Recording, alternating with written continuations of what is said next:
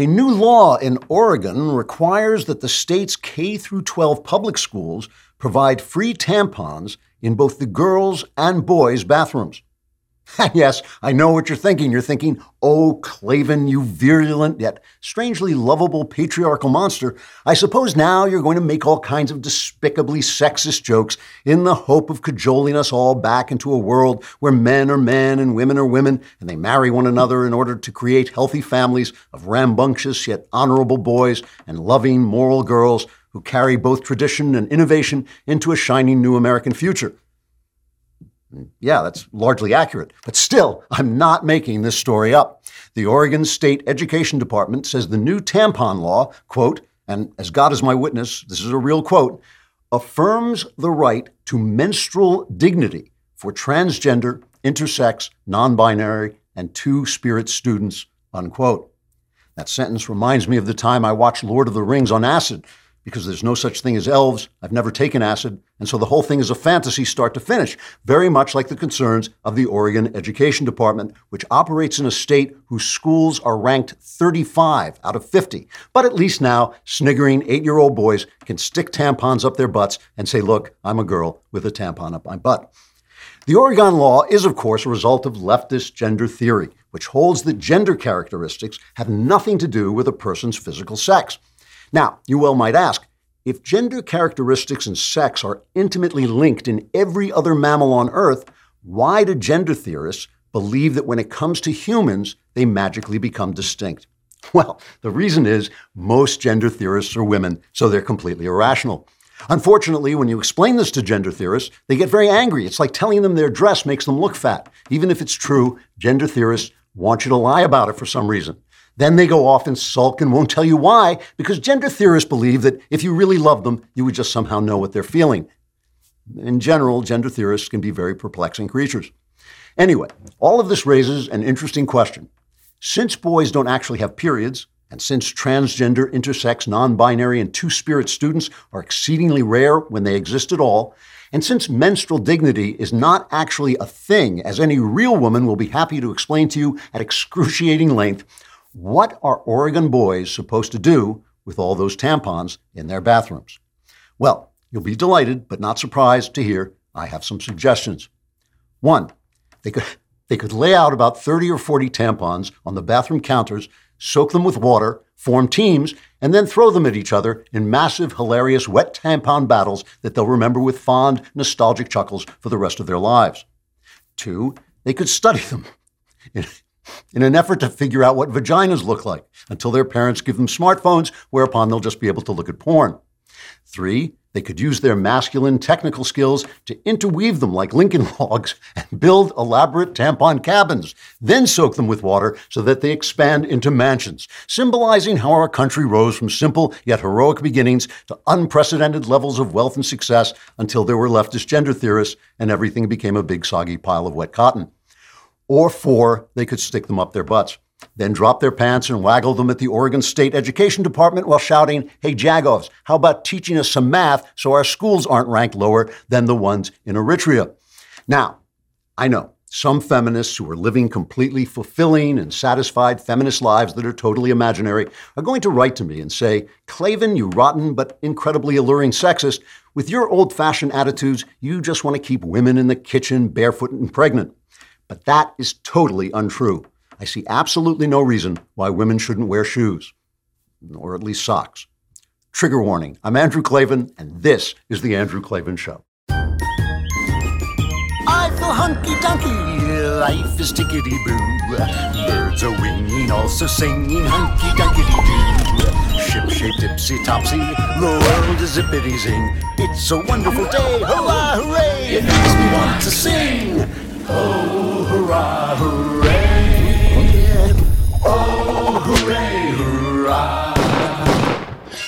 All right. we are back laughing our way through the fall of the Republic. Today we're going to talk about the lawless violence of the left and how they hope it will win them the midterms. I'll review Dinesh D'Souza's new film, 2000 Mules, and we're going to interview a conservative firebrand out of North Carolina, Lieutenant Governor Mark Robinson, who I'm really impressed with.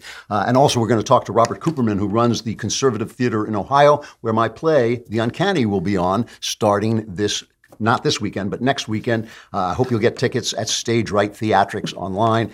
Um, and while I'm talking about such things, you know that I know compelling theater. Let me tell you, there is nothing more captivating than the insight, laughter, and camaraderie to be experienced at a backstage live event. A lot of good theater coming out of this place. And now it's your perfect chance to be there in person for the big show. Join us for Backstage Live on June 29th at the historic Ryman Auditorium in downtown Nashville, Tennessee.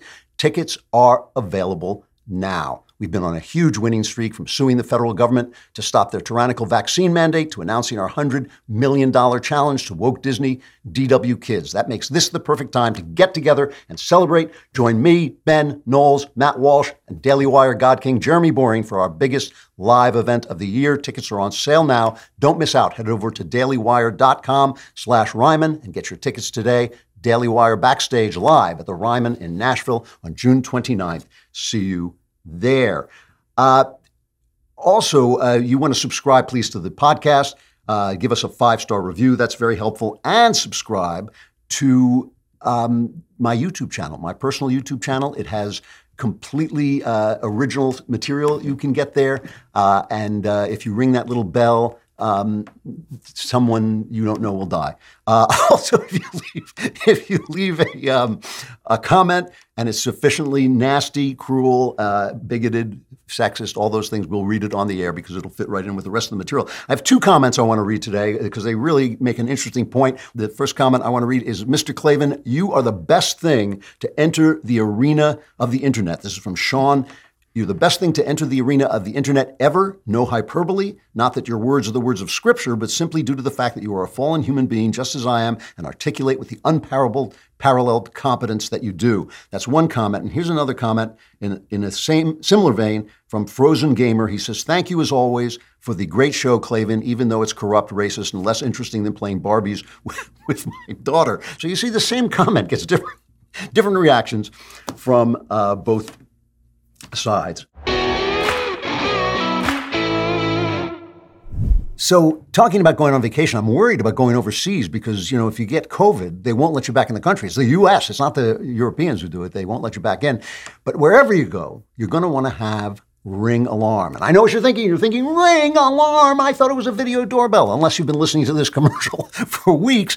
Yes, they do have that wonderful doorbell where you can talk to whoever comes to your door on your app, but they also have an alarm. It's an award winning home security system with available professional monitoring when you subscribe. You can easily install it yourself. I've done it, and Ring doesn't stop there. They've now got Ring Alarm Pro. Ring Alarm Pro is a next level security system. CNET calls Ring Alarm Pro a giant leap for home security. Ring combined a home security system and a Wi Fi router. So it helps protect your home and secure your network. With a Ring Protect Pro subscription, which is an amazing deal, you can get professional monitoring for the ultimate peace of mind. If anything happens, professional monitoring will call you and can request emergency services.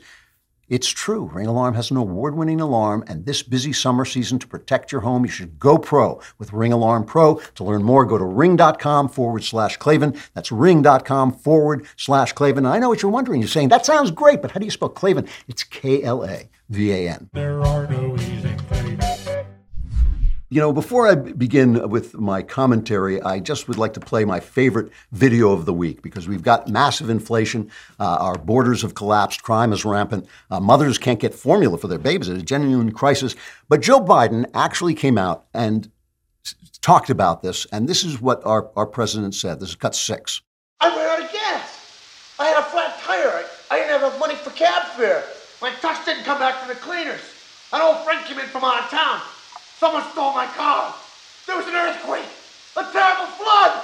Locust. It wasn't my fault. I swear to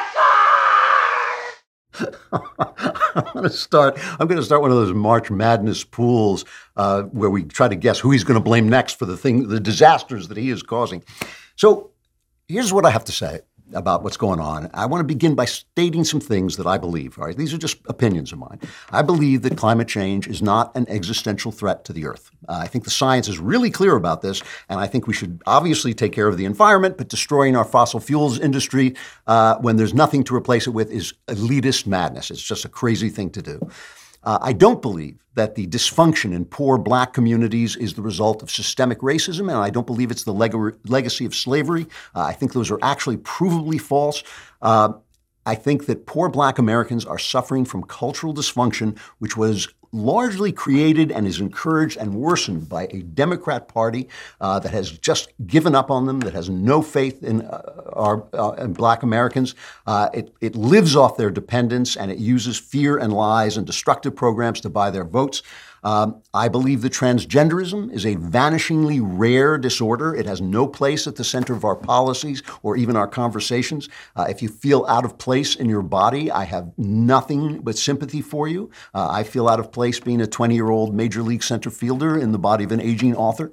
Uh, but if you believe that you're actually a different sex than you are, I still have I still have sympathy for you, but you're mentally ill. It is a mental illness to think that things are true that are not true. Uh, and one more. Let me just do one more opinion. Uh, because I know I make a lot of sexist jokes, as I did in the in the opening, but that's because I happen to love the differences between men and women, as I think most of us do. For most of us, the differences between men and women are one of the chief joys of life, one of the chief consolations of life, and, and they're all kind of funny and silly. So I make I make the jokes, but I obviously, and anyone who knows me knows this, I believe in complete uh, human rights for women, and I respect the right of individual women to make choices for their lives, obviously, but Having said that, having said that, I think uh, that married at home mothers are not just the core of a successful free society. I think, in some sense, married at home mothers are the guarantors and creators of a truly human life. And I think they should be elevated and honored and encouraged and assisted by the culture and even by the government if that's necessary. But again, your choice is your choice. Now, those are a few of my opinions. And it's possible that some of them are wrong. Uh, that happened once. That was 1967, uh, but that was in another country, and besides, the wench is dead, right? But here's what's not possible. This is literally impossible. It is literally impossible that my opinions are ill informed because I'm not ill informed. It's literally impossible that they're bigoted because I'm not a bigoted person. And it's literally impossible that they're cruel or the product of bad will none of those things are, are, going to be coming out of my mouth. I'm a well read person. Uh, I have all my flaws. I have millions and millions of flaws. But in general, just in comparing me to the average person, I'm hardworking. I'm joyfully religious. I'm a faithful husband, a devoted father. I, you know, I wish nobody ill, man or woman, whatever color you are. I, I want you to thrive. And I think basically I'm a positive addition to this country, which is still the last best hope of humankind. So, all of which is to say, if you disagree with me, we have a lot we can talk about, and there's nothing I love more than a friendly or, or even fierce but friendly uh, discussion of the issues. But if you call me names, if you try to silence me, if you try to intimidate me or ruin my life or my career or my reputation, or if you try to blacklist me, or if you threaten me with violence, or if you try to uh, commit violence against me, the problem is 100% you. It is not some untoward thing I might have said by accident. It's not something I tweeted when I was 15 years old. It's nothing like that. It's all you. It's all your problem. You're a small minded, mean spirited, hateful, un American thug who is making everything worse for everybody, which is just another way of saying you are a woke leftist. Leftists have a lot of slogans about violence. They say speech is violence, they say silence is violence, they say hate is violence, bigotry is violence. There's only one thing they don't seem to think is violence, and that's violence, at least when they are doing it. And I know, I know, you know, January 6th and everything like that, which every conservative in authority condemned, and I have condemned. But the left turned whole cities into rubble and ashes after the death of a drug addict punk, George Floyd, at the hands of the police, which was a totally anomalous act of reckless policing, and they pretended it was some kind of symbol of a national state of mind. The press lied about the violence. They said it was mostly peaceful violence. The Democrats unanimously failed to condemn it at their convention. Not one of them stood up and said, oh, they're burning down your Antifa and BLM are burning down your cities and killing people, and that is a bad thing. They failed to condemn and even they even encouraged physical intimidation and assaults on people in the Trump administration. They won't even condemn violent crime, violent street crime. crime. They have leftist DAs who say, oh no, we're decriminalizing that. which is great. That is a great idea, to criminalize crime. Dave Chappelle was attacked on stage, and they didn't even charge the attacker with a felony. People are being gunned down in Chicago like ducks in a shooting gallery, and the idiot mayor is calling for violence against pro lifers. These leftists, they've turned against free speech, which is the essence of freedom. They have ruined the lives and careers of people who disagree with them. They've accepted the absolutely immoral nonsense of critical theory, critical race theory, critical sex theory, queer theory, all these things. They've accepted that as fact. They've declared that it's a fact, and they've used it as a trash third rate philosophy, and they've used it as the basis of a demonic system of cultural oppression in which there's no grace for historical wrongs, uh, there's no forgiveness for errors, for personal errors, and there's not even the ability of one person to communicate with another person because our words no longer are no longer accepted to mean what they have always meant. Now, in the past, in Weimar Germany, for instance, in 1930 Spain, this kind of leftist oppression was met by fascist oppression and fascist violence. And we always talk about the violence of fascism, uh, you know, in, in Spain and obviously the rise of Hitler, and that, that was awful. But we always leave out the violent and oppressive communism and leftism that gave the fascism its excuse and its reason for being. Now, obviously, we cannot let this happen here. I mean, it is we are in a fight between leftists and fascists. There are no good guys, and I have no point of sympathy. as I've said before, with the conservatives. Some conservatives in this country have become enamored with the kind of blood and soil uh, European-style conservatism, authoritarian conservatism. And my feeling is, screw your blood, screw your soil. I am a conservative, as I've told you a million times. I'm a conservative because I'm a liberal, because I want to conserve the Declaration and the Constitution, which are the greatest political creations of the greatest culture that has so far existed on earth. And that means that I can't go along with the logic of some conservatives, some of whom write to me and say, they do it, so we have to do it too. I can't do what they're doing because I'm fighting for something different than they're fighting for. They're fighting for authoritarian power, the power to police your speech, and the power to shut down your career, and the power to force you to believe what they believe. And I am fighting for freedom. Their weapons are rocks and intimidation and threats and censorship and cancel culture.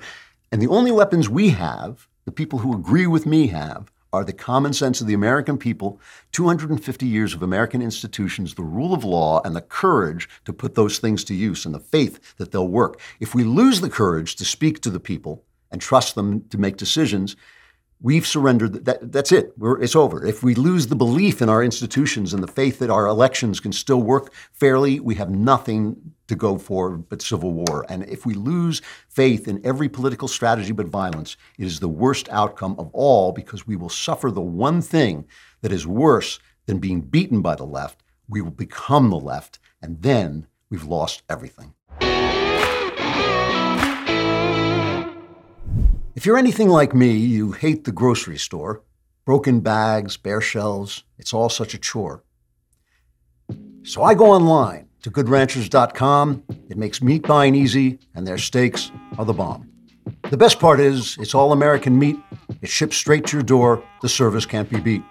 You can buy a single box, but I think you should subscribe because their meat really rocks, and store bought meat isn't the vibe. They'd never add hormones or antibiotics. Lock in your price with a subscription. It's perfect economics. Their beef is delicious, chicken better than organic, grocery store sourcing is suspicious, and they're starting to panic. You see, 85% of meat is shipped from overseas. American farmland is being bought up by the Chinese. Shop at goodranchers.com if you want American meat. Getting that box straight to my door is my favorite treat. Use code Klavan for two free pounds of ground Wagyu beef with your order Go buy some meat from Good Ranchers. They're my show's tastiest supporter. God, I love rap.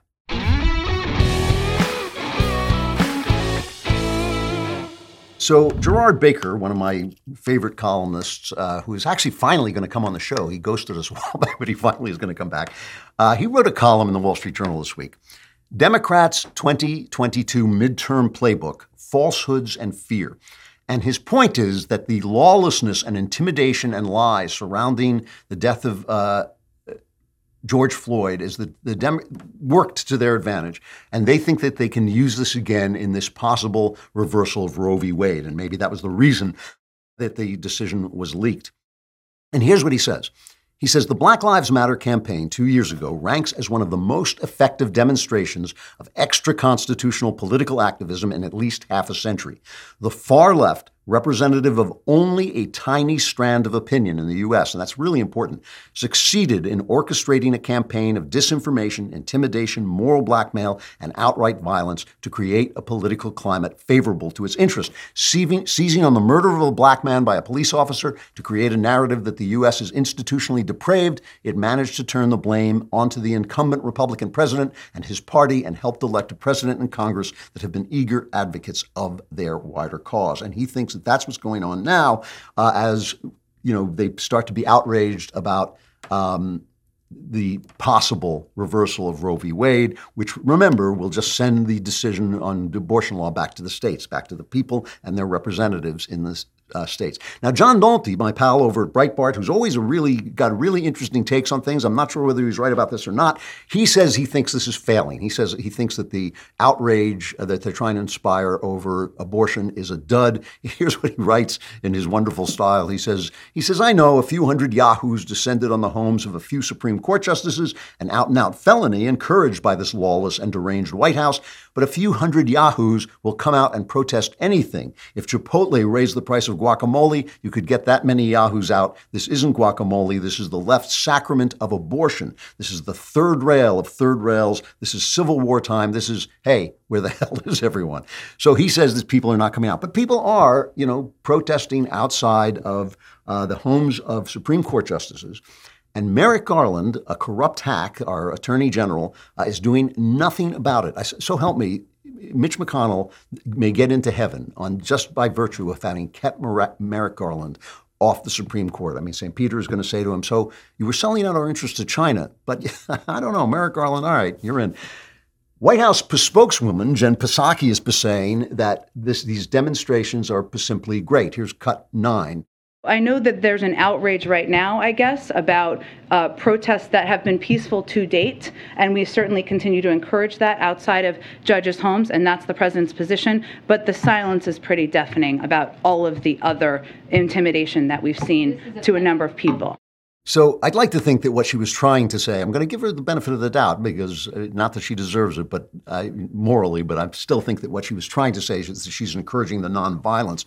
But this is the same party that knelt on the floor of the Capitol while Antifa and BLM were burning the cities down. And they've turned stores in San Francisco into shopping malls for looters. Uh, they like the violence. They think it'll scare us into compliance. They think it'll scare us into doing what they want. And it's an actual, the violence is an actual expression of leftism. Bill Barr, who I really admire, I know a lot of uh, always Trumpers think that Bill Barr kind of sold Trump out, but I think he's just been straight arrow and spoken his opinion on both sides, whatever it was. And he was talking to Jesse Watters on Fox, and this is what he said about the, the, the attempt to intimidate um, Supreme Court justices and the potential violence of the left. This is cut four. They've been using violence as a political tool, and it's been seeping into the to our system. It started with all the attacks on Trump supporters in early in the campaign in the spring of 2016. You'll remember there were a whole series of attacks mm-hmm. uh, in uh, Costa Mesa and San Jose and Albuquerque and so forth and uh, it just kept on going. That was perfectly fine to go and beat up Trump supporters at political rallies. That was the insinuation of, of politics, and the whole the whole rhetoric of resistance suggests that the government is is is is not a legitimate government. Anything goes, and that's essentially what the left is all about anything goes because you know they're holy, they're virtuous, and they know what they're they're leading history. They're the vanguard of history, and they know what's best for everyone. So if you oppose them, if you get in their way, you you can be rolled over. The ends justify the means, and this is the ultimate expression of it. It, it, it's a really, it was a very concise description of what's going on because the whole point of liberalism is that nobody has the, the final answer. We know there is a final answer, but we get to it by half measures. We argue with each other. We compromise. You know, this is the thing. I'm not looking to not compromise with people uh, who are a little left of center. I believe we have to compromise with them. I know they're, they're good people, but they're supporting this lawlessness. They're supporting this radicalism. They're supporting the death of the liberalism they believe in because through um, debate and argument and uh, free speech and compromise, we move forward. I mean, all the things that we have, all the actual uh, improvements in life that we have, we get through this argument. If we don't, we have to resort to war. Nobody wants it. By the way, I would like to just compare, pardon me, for a moment, I just like to compare the protests of the left, uh, especially outside Supreme Court Justice's house, which is a federal crime, to the protest of Hollywood actor James Cromwell uh, from Succession, who went in uh, to a Starbucks and. Su- superglued his hand to the counter to protest the price of non-dairy milk. I don't want to say the guy is like a privileged Westerner uh, complaining about nothing, but uh, here's Cromwell making his his grand statement after supergluing his hand to a Starbucks counter. It's cut seven. Starbucks has admitted that cow's milk is the company's biggest contributor to its carbon footprint. And Starbucks agreed that vegan milks are a big part of the solution, but it still charges for them. Native and African Americans cannot digest cow's milk. Starbucks makes them pay more. Stop this. like, these guys, there's so much privilege coming out of their eyeballs. But listen, to be serious for a minute, if every Hollywood actor, every Hollywood actor superglued himself to the retail outlet of every woke corporation in America, all our problems would be solved. You know, with anything in life, there's one way to do it, and then maybe there's a smarter way to do it. And you might already be investing in cryptocurrency, but did you know you can trade Bitcoin, Ethereum, and over 80 other cryptocurrencies in a tax advantaged IRA? With an Alto Crypto IRA, you can trade crypto like Bitcoin and avoid or defer the taxes. Get into investing in crypto and do it in a tax advantaged retirement account. Alto Crypto IRA is the easiest way to get crypto into an IRA. Trade all you want without the tax headache. Create an account in just a few minutes and invest with as little as 10 bucks and no setup charges. Plus, there are multiple ways to fund your account. Make a cash contribution, transfer cash from an existing IRA, or roll over an old 401k. Get secure trading 24/7 through Alto's integration with Coinbase. There are 150 plus coins available including Bitcoin, Ethereum, and Cardano. Open an Alto Crypto IRA account with as little as 10 bucks. Just go to altoira.com slash Andrew. That's A-L-T-O-I-R-A dot com slash Andrew. Start investing in cryptocurrency today. Go to altoira.com slash Andrew. So here's Senator Cotton's response to uh, Senator Tom Cotton's response to the protests outside the homes of um, of Supreme Court justices. Remember, this is a federal crime. Intimidating justices to make them change their minds is a federal crime. And here's what Tom Cotton says about it, cut five. They shouldn't just condemn these protests and tell the protesters to go to the Supreme Court building or some other public location. They should enforce federal law because there is a federal law that explicitly prohibits protesting at the homes of judges or jurors or prosecutors. Joe Biden should come out today and say that federal law enforcement will put an end to these protests tonight. If any person gets close to a justice's home, they should be arrested and charged with a federal crime. If Joe Biden and Merrick Garland won't do that, and there is violence against one of these justices, they will be responsible for the crimes that they allowed to happen by refusing to enforce federal law because they didn't want to apply the rule of law evenly against their political adversaries. Now, he's absolutely 100% right about this, but You'll notice that, let's say in Virginia, Glenn Youngkin, the governor, is being very restrained about it. And I think that's actually good strategy. It's one thing for the federal government to go in and arrest people for committing a federal crime, but if a Republican governor does it, he gives them a talking point, and they don't have that now. So you know, even even though Gerard Baker is right, and this is their strategy, I think their strategy is really misguided. I think the left is making a big mistake here. Um, and people aren't turning out. I mean, Joe Biden was not elected for his left wing activism. He was elected to bring back normalcy after the Trump Obama era. And it was both Trump and Obama who ended normalcy. And uh, Biden was actually meant to bring back kind of the old days of kind of steady, you know, guiding the ship. And instead, he's gone in this radical, I'm going to change the country thing, which was exactly the opposite of what he said. And everything, as always, everything the left touches turns to crap. And so he's, you know, got nothing left but blaming everybody about it. And now, any violence that happens, is on his watch. And babies, you know, this is a serious thing. Mothers can't find formula. And, you know, that, that's, a, that's a really serious thing. And that's a supply chain issue that these guys should have been paying attention to instead of ending oil drilling leases in Alaska, which they just did this week, making our gas prices go up even higher and increasing the chances of rolling blackouts in the winter. I mean, just everything they're doing is wrong. They've got, you know, the inflation is out of absolutely out of control, and they keep spending money, and they're blaming ultra MAGA. Ultra MAGA is their new phrase. Everything is the fault of ultra MAGA. And they're depending on the press to keep you ignorant. Right, right now, two thirds of Americans, I read in one poll, uh, think that the end of Roe v. Wade means that abortion will be illegal everywhere. It's just going to now be impossible to get an abortion. And every journalist in the country should be ashamed of that statistic. But the problem is, every real journalist in the country works now for the Daily Wire or in Bret Baier's uh, newsroom, and the rest of them are lying corporate hacks who are proud of that. Here's Jake Tapper. I mean, just watch this. This is how they're covering the abortion thing. Here's Jake Tapper interviewing Mississippi Governor Tate Reeves, who wants uh, strict restrictions on abortion if Roe is in fact overturned. This is cut 13.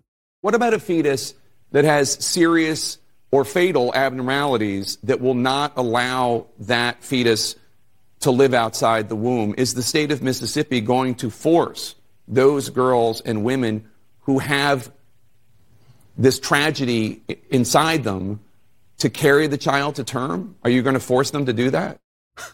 I, I, think by this tragedy inside them, what he meant was this baby, this child, this potential human being. I think that's what Jake was trying to say there. But the point of it, it is, it is a kind of misinformation. The left is always complaining about misinformation to focus on the exception while ignoring the rule. Over 90% of abortions are freely chosen and have to do with convenience, basically. And, and, you know, there are this is reading uh, Justice Clarence Thomas, as quoted in the journal by Jason Riley.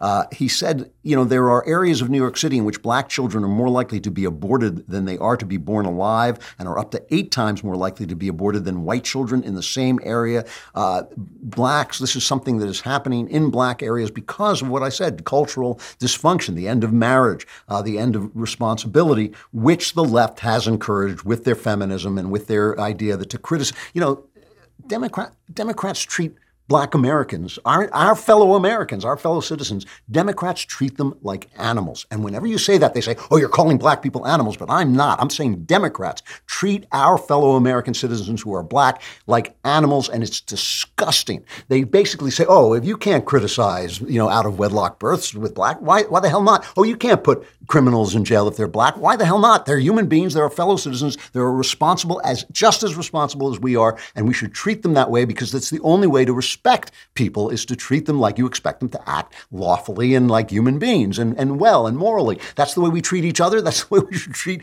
everybody, no matter what the color of their skin. But Democrats have invented this new rule where suddenly one portion of the population is not responsible to the others, and it is just absolutely disgusting and makes things worse and worse and worse. The problem they have is they cannot control um, they can't control information anymore, and that's what everything is about. You know, I, I, I was saying to somebody the other day, I think it was uh, Dinesh D'Souza's publicist. I was saying, you know, uh, you know, they keep taking Dinesh's movie down, Two Thousand Mules down. They're saying, well, it's misinformation. I said the left should hold a beauty contest in which the girl who tells the truth the most is crowned misinformation, because that's the, that's their idea of misinformation is truth that they don't want to hear. The thing is, that's almost everything that's happening, I think, is, is a question of information. I think everything that's happening is a result of the internet, which has broken the monopoly of the left on information, and the left is fighting tooth and nail to get it back. That's why this Elon Musk thing is such a you know they're in such a panic over it uh, because they they started to win in terms of taking over. Um, social media, Twitter, Facebook, Google, YouTube, all of these things, they've, they've got them a monopoly on them, and that's what they want. They want a monopoly on information. And they keep saying this thing, whenever you point this out, they say, well, you're banning books. And what they mean by you're banning books is that we are saying that a kindergarten or a K through uh, six school shouldn't have sexually explicit books in its library, which is not banning books unless you happen to be a beast who is obsessed with teaching your sexual perversion to young people so you feel better about yourself. So you can have at least somebody who's not looking at you like the weirdo that you are. And that's not banning books. That is saying that children get certain things and they don't get other things, which is simply a healthy way to run a society. And of course, everybody else can look at whatever book you want. And I certainly believe that. But this is this whole thing about misinformation and disinformation and fact checking, and now the Ministry of Truth that are going to tell us that anytime you use uh, you criticize a left wing woman, that you're really secretly calling her a bitch. It's just a dog whistle for that. That's what they're going to tell us now. All of that stuff. All of that stuff is about the internet. It is about the fact that the internet broke the flow of information because the thing is, when you see them, when you see them, you they get uglier and uglier. Let, us take a look at this Nina Jankowicz, who is um, uh, supposed to run this Ministry of Disinformation and Homeland Security, and get her idea of what disinformation looks like. This is cut 14. We've got gendered abuse, which is the the typical sort of stuff that you see that any woman in public life has experienced before, picking apart your appearance, uh, using gendered slurs against you. Then a subset of that is gendered disinformation. So that's false or misleading information um, that uses gendered tropes. So it might be, for instance, this is a big one that we tracked in the report Kamala Harris slept her way to the top. Or it might be uh, that uh, Jacinda Ardern, another one that we found, is actually a man, uh, that she couldn't be in the position of power that she's in. She is uh, a trans man. And that's why she she is where she is. So, this is the woman who's going to be running the Censorship Bureau of Homeland Security, who thinks that to say that the uh, Kamala Harris slept her way to the top, which she did, uh, is is somehow disinformation. The truth is disinformation. The reason the truth is disinformation is because when you see them, it gets very ugly. The Treasury Secretary Janet Yellen was uh, at, at the Senate uh, this week and she was answering, supposed to be answering questions about the, you know, inflation and the rising interest rates and all this. But Democrats started questioning her about abortion because they think this is their winning issue. This is the big issue. They're going to get the outrage, they're going to get the violence, and they're going to win the midterms. They're going to turn the midterms around. And she got into it with Senator Tim Scott about why abortion was good for the economy, an amazing, ugly argument. And his response was, as far as I was concerned, like dropping an atom bomb. He might as well just have dropped an atom bomb on her. Here's cut one. In many cases, um, abortions are of teenage women, um, particularly low income and often black, who um, aren't in a position to be able to care for children, have um, unexpected pregnancies, and it deprives them of the ability often to continue their education to later participate in the workforce. So there there is a spillover into labor force participation, but and uh, it means that children will grow up in poverty yeah. and do do worse themselves. Thank and you. Let me let me just reclaim my time harsh. on the topic. This is I, the truth. I'll just simply say that as a guy raised by a black woman in abject poverty, I'm thankful to be here as United States Senator. One sentence, boom, she's gone. Because that's the story the baby can't tell. That's the story a dead baby can't tell. You can tell all the stories of Jake Tapper stories you want about the woman who's in this trouble and the woman who's in that trouble, but the baby can't tell the story that I can redeem the problem through my life, through my beautiful life, through Tim Scott's beautiful life. Just so remember, you know, the thing is, the left wouldn't use violence if they could use speech. They wouldn't be trying to censor us if the truth were on their side. And I think that the, it's really obvious to me that the tide is turning in our favor uh, culturally. Uh, our elites have lost our way, but we, we, it's up to us. It's up to us to act with respect for people on the left of center, with a willingness to compromise, but most of all, no fear. We have to have no fear, and we have to take on these illiberal, small minded, violent, crypto communist, woke pieces of garbage. We have to shut them down. They have to be defeated so that the rest of us can get on with being America. Spend a lot of time sitting. You know, writers have to sit a lot. and you want office chairs that are great. You want a terrific office chair. It's important to invest in the right chair to spend the hours you spend sitting. I, I use an X chair when I play the piano because I'm sitting in front of the piano, I'm taking piano lessons. X chair makes your time sitting not only more productive, but it is honestly a wonderfully a wonderful place to sit for any reason. Not only does X Chair's patented dynamic variable lumbar offer the ultimate customized support, but your X Chair can give you a massage, it can heat up or cool down, and now thanks to X Chair's new armrest, you can even adjust the armrest to the perfect position, which is important when you're playing the piano, by the way. All these unique X Chair features help the hours at your desk fly by in complete comfort. I love my X Chair. It really is a terrific place to do what I do. Go to xchairklavan.com now. That's letter X, chair. How do you spell Klavan? I know you're wondering. It's K L A V A N.com. Or you can call 1 844 4X chair for 100 bucks off your order. X Chair has a 30-day guarantee of complete comfort. You can finance your purchase for as little as 30 bucks a month. xchairklavan.com.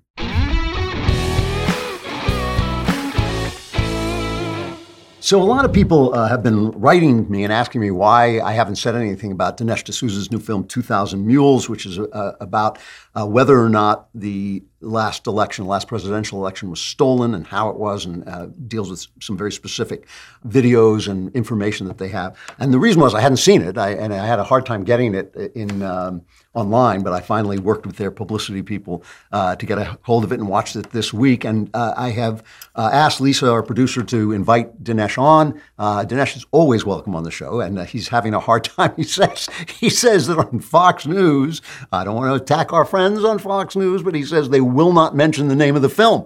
They won't mention the name of the film. They'll have people on from uh, True the Vote, who is at the center of the film, Catherine Engelbrecht. Uh, and uh, they'll have her on, but they'll tell her she can't mention the name of the film. Uh, Dinesh can come on here and mention the name of that film or any other film he wants and say anything that he has on his mind anytime. Uh, but I've invited him on specifically for this. But I want to talk about the film uh, because I think it's an important uh, an important film, an important issue, obviously, and a lot of people are still very exercised about the last election, feel it was stolen. And I've told you my opinion, and I'll discuss it again as we go on. Before I before I say anything about it, though, I want to talk about uh, just briefly the um, the difference between high criticism and low criticism. I mean, there's a difference, um, you know, because there's always more to say about what's negative about a film than, or any piece of work than there is about what's positive. Uh, and but there's a difference, a big difference between high criticism and low, and you can picture it like where you say to a friend, you know, you guys, you and your wife uh, do great. You're so loving with one another, and you know. But I just just want to make a suggestion that maybe she'd like, uh, you know, to receive flowers uh, every now and again, you know, because you never you're the kind of guy who never thinks about that. That's that's high criticism. Low criticism is stop beating your wife, or I'm going to take you outside and kick your head in. Right? That's different. So it's the same thing when you say this is a really good film with a lot of great stuff in it, but here are my comments.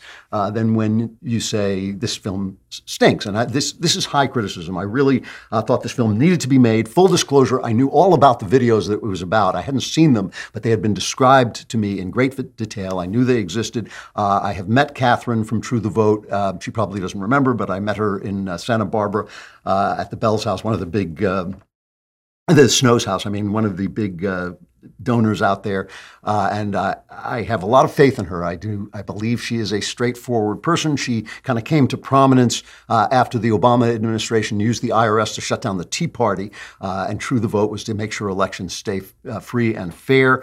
And you remember that because Obama came out and said heads will roll, and then it was like not a not a scintilla of corruption at the IRS. Uh, it was a corrupt and terrible abuse of that uh, agencies, that powerful agency's power.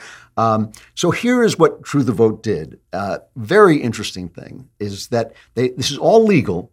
They paid for information that was legally available of apps on phones that can be tracked, location tracked. And so you could see where people were going by tracking the applications on their phones. And they found phones from certain areas Obviously, they were limited in their funds, but they found phones from certain areas, including Atlanta, uh, Philadelphia, I think Phoenix was one of them, where people uh, had gone by uh, drop boxes, ballot boxes, again and again and again, which they found suspicious in and of itself. Uh, and they, they then correlated that with movements that showed that these people were going to uh, nonprofit organizations, which they I don't think they name them in the film, unless I missed it, but I'm pretty sure they don't name them in the film. But nonprofit organizations that they felt might be involved in uh, political corruption and stuffing ballot boxes. So they've got people who are visiting um, these boxes again and again and again, and they are uh, correlated with movements of people uh, who have gone, gone, gone to these nonprofits. And they found over 2,000 people who visited the drop boxes a lot. And then, also legal, they got the what was public information. They got the security footage from some of these drop boxes. And the footage is hilariously suspicious. If you if you find corruption hilarious as I do, uh, I don't know why, but I do. Um, it, it's pretty funny. It's people coming up in the dead of night, three o'clock in the morning. Uh, some of them wearing rubber gloves. Um, dropping, you know, more than one ballot into the box. Now, you are allowed in the, in the states that they were in, you were allowed to drop ballots from your family into a box. So you could show up with four or five. And these are not people dropping coming by with like a thousand ballots or anything like that. They're coming by with five or six or, or more ballots. But they're doing it at the dead of night. Uh, some of them are wearing gloves. One of them takes a picture of himself, which they speculate was so he would be paid by the nonprofit. And they're calling them mules because mules are the guys who are used by drug dealers to carry drugs. Uh, you probably know into the country to smuggle drugs into the country. They call mules. So they're smuggling these people in. And there is no question, there is no question in my mind that some of these videos, the videos that they show, and they only show maybe four or five different people doing this. But there's no question that this is a, these these are videos of Democrats being Democrats, namely lying, cheated, and pieces of garbage. I mean, the Democrats uh, have been because they are urban politicians. They have been very, very good at building urban machines uh, that the GOP traditionally doesn't have. As I always say, it's not that we're better people intrinsically, we're all fallen creatures, but you know, when you talk about the big political machines, you're talking about Chicago, you're talking about Boss Tweed, you're talking about the Democrats. They have been stuffing ballot boxes. Lyndon Johnson was a past master at it. He used to walk through cemeteries, taking down people's names uh, so he could get them to vote. Uh, and that there's no question that they are uh, doing that. That they are basically getting videos of people who are doing that. They then go on to say in the video, in the film, in 2000 Mules, that these they believe that what they got if you extrapolate from just the number of people they found, these 2,000 mules, uh, that if you extrapolate the number of votes times they visited these boxes and use that as the number of votes they may have put in each time they went to the box, that Trump would have won the election. Now, the strongest argument for the film. I mean, the film is really entertaining, and the videos are worth seeing. And just uh, talking to it, uh, and uh, and Dinesh is you know is in it with uh, a lot of people I know and love, uh, including Gorka, and uh, you know just all the people from Salem, Eric Metaxas, and Dennis Prager, all wonderful people who discuss these things. Um, and the strongest arguments for the film are the bogus fact checks that have come out against it. Uh, the AP and the Washington Post put out these fact checks where they said, you know, oh, you can't track phones that closely. And yes, you can. That's just a lie. That is not true. And what's f- funny about it is these are the same techniques that the feds used to torment and arrest the January 6 protesters. They found they had obviously been looking at people's phone movements. They found the people who they thought were going to be dangerous at the January 6 protest. Then they went and found out where they were, and they went and arrested them because they knew they had been in the protest. Um, so it's just it's just ridiculous. They're using the same techniques that were used on January 6, and if they're good enough for them, it's uh, it's good enough for this. The, the lies of the left are the most powerful thing the right has because they, they open the film with playing people saying these this is the most secure election ever. And we know it was nothing like even close to the most secure election ever. Uh, I, and I blame partially the Trump administration for letting this happen. They, the Democrats used COVID to extend the possibility of votes, to increase the possibility of fraud. The New York Times, right up until the day that Trump protested it, uh, said that there's more chance of fraud with mail in votes. And then suddenly they said, no, mail in votes are the most secure things either. Uh, it, was, it was a rigged election in the sense of um, destroying, you know, suppressing Hunter Biden's laptop story in the sense of telling lies about Trump's Russian collusion and organized uh, you know, conspiracy of lies uh, and all that. But, but was it a stolen election? That is that is the question. I have to say, in my opinion, the weakest part of the film is that argument. And I, in a lot of ways, I think Dinesh might have thought not to do it because when he calculates that you can extrapolate from these 2,000 people to Trump winning the election, uh, it's flimsy. Uh, it's flimsy mathematically. Uh, for one thing, you know, I've had Henry Olsen on, and people get angry at Henry because he doesn't believe the election was stolen. But Henry is the best numbers guy I know. He really is. I mean, he is. Uh, he's not. He's not the best numbers guy. Uh, he's one of the best numbers guys. He's up there with anybody. But he's one of the. He is the best numbers guy when it comes to watching polls. And he writes his column for the Washington Post. And Henry Olsen points out that if Democrats stuffed the ballot boxes in large urban areas in 2020, there would be an unexplained increase in turnout in those areas. And the same would be true for areas with higher rates of mail voting if uh, the new practice gave rise to voter fraud. Uh, if Trump's fraud theories were true, that share would have increased at a greater rate in counties where the ballot boxes were the allegedly stuffed, were allegedly stuffed, or in those with the largest share of mail, uh, mailed ballots. But that's not what happened. That is not what happened. Uh, the turnout in Philadelphia and other major areas was pretty much what you would expect. Trump won Pennsylvania by a hair when he won it, and he lost it by a hair when he lost it. And the votes that he lost were mostly in suburban uh, white areas. I mean, that is where he got hit. And so the numbers do not hold up. Now, I've, I have said the same thing forever, which is that if you want to overturn an election, you have to do it in a court of law. And, and by the way, that's, this is not on Dinesh. Dinesh is not trying to make a case worthy to go into a court of law. He's trying to make a documentary and, and put his case forward. And he puts his case forward, but this was, I thought, his, his the weakest part uh, were, were the numbers. And I, I do think we have to remember before, if you, if you I, I have an open mind. And I will be convinced when I'm convinced, but I'm not convinced that the election was stolen. And if you've been convinced by each stage where they said, oh, we're going to unleash the Kraken and we're going to get the Dominion machines and this and that, and if each time you thought, yes, this time it's going to be, you know, we're going to find out this and they're going to reverse the election, and then you found out that each time those things were untrue and yet you still are buying into the next thing, you, you really should question whether you are wish casting, whether you're, uh, this is wishful thinking.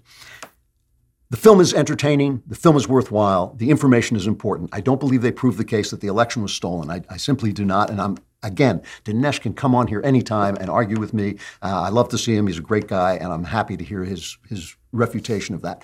Um, but in terms of pure politics, I think the question we have to ask ourselves uh, is this a winning issue? And I do not believe it was. That nice Andrew Klavan, if you remember him, he told you that we were going to lose Georgia. We were going to lose the majority in the Senate because Trump would not let this go because his butt hurt and his narcissism. And look, you can't say that he is not an egotistical guy. was so great that he would not let this go even when it was time to move on. In politics, it's the future that matters. I know, I understand people being angry. I think it's important for history that we find out the truth. I think it's important for justice that we find out the truth. But if you think this is the political issue that is going to shift the elections uh, in our direction, you are absolutely wrong. It is not. There's no way they are ever going to prove this in court. Jenna Ellis was very honest about this. Once it's done, it's done. There's no way they're going to prove it in court. And so I just think we should, you know, chill it's fine to get the information. I'm glad they made the uh, the documentary. I think the censorship of these things is making it all much much more plausible. The fact that uh, all of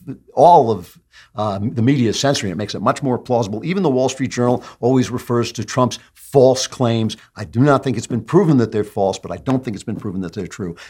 Watch the film. It's really worthwhile. Pay attention to where things go right and where they go wrong uh, and hold it to account. But it's a really entertaining film, and True the Vote is an excellent organization. And again, Dinesh is welcome to come on and refute it. So I would say good film, interesting information, doesn't prove its case that the election was stolen.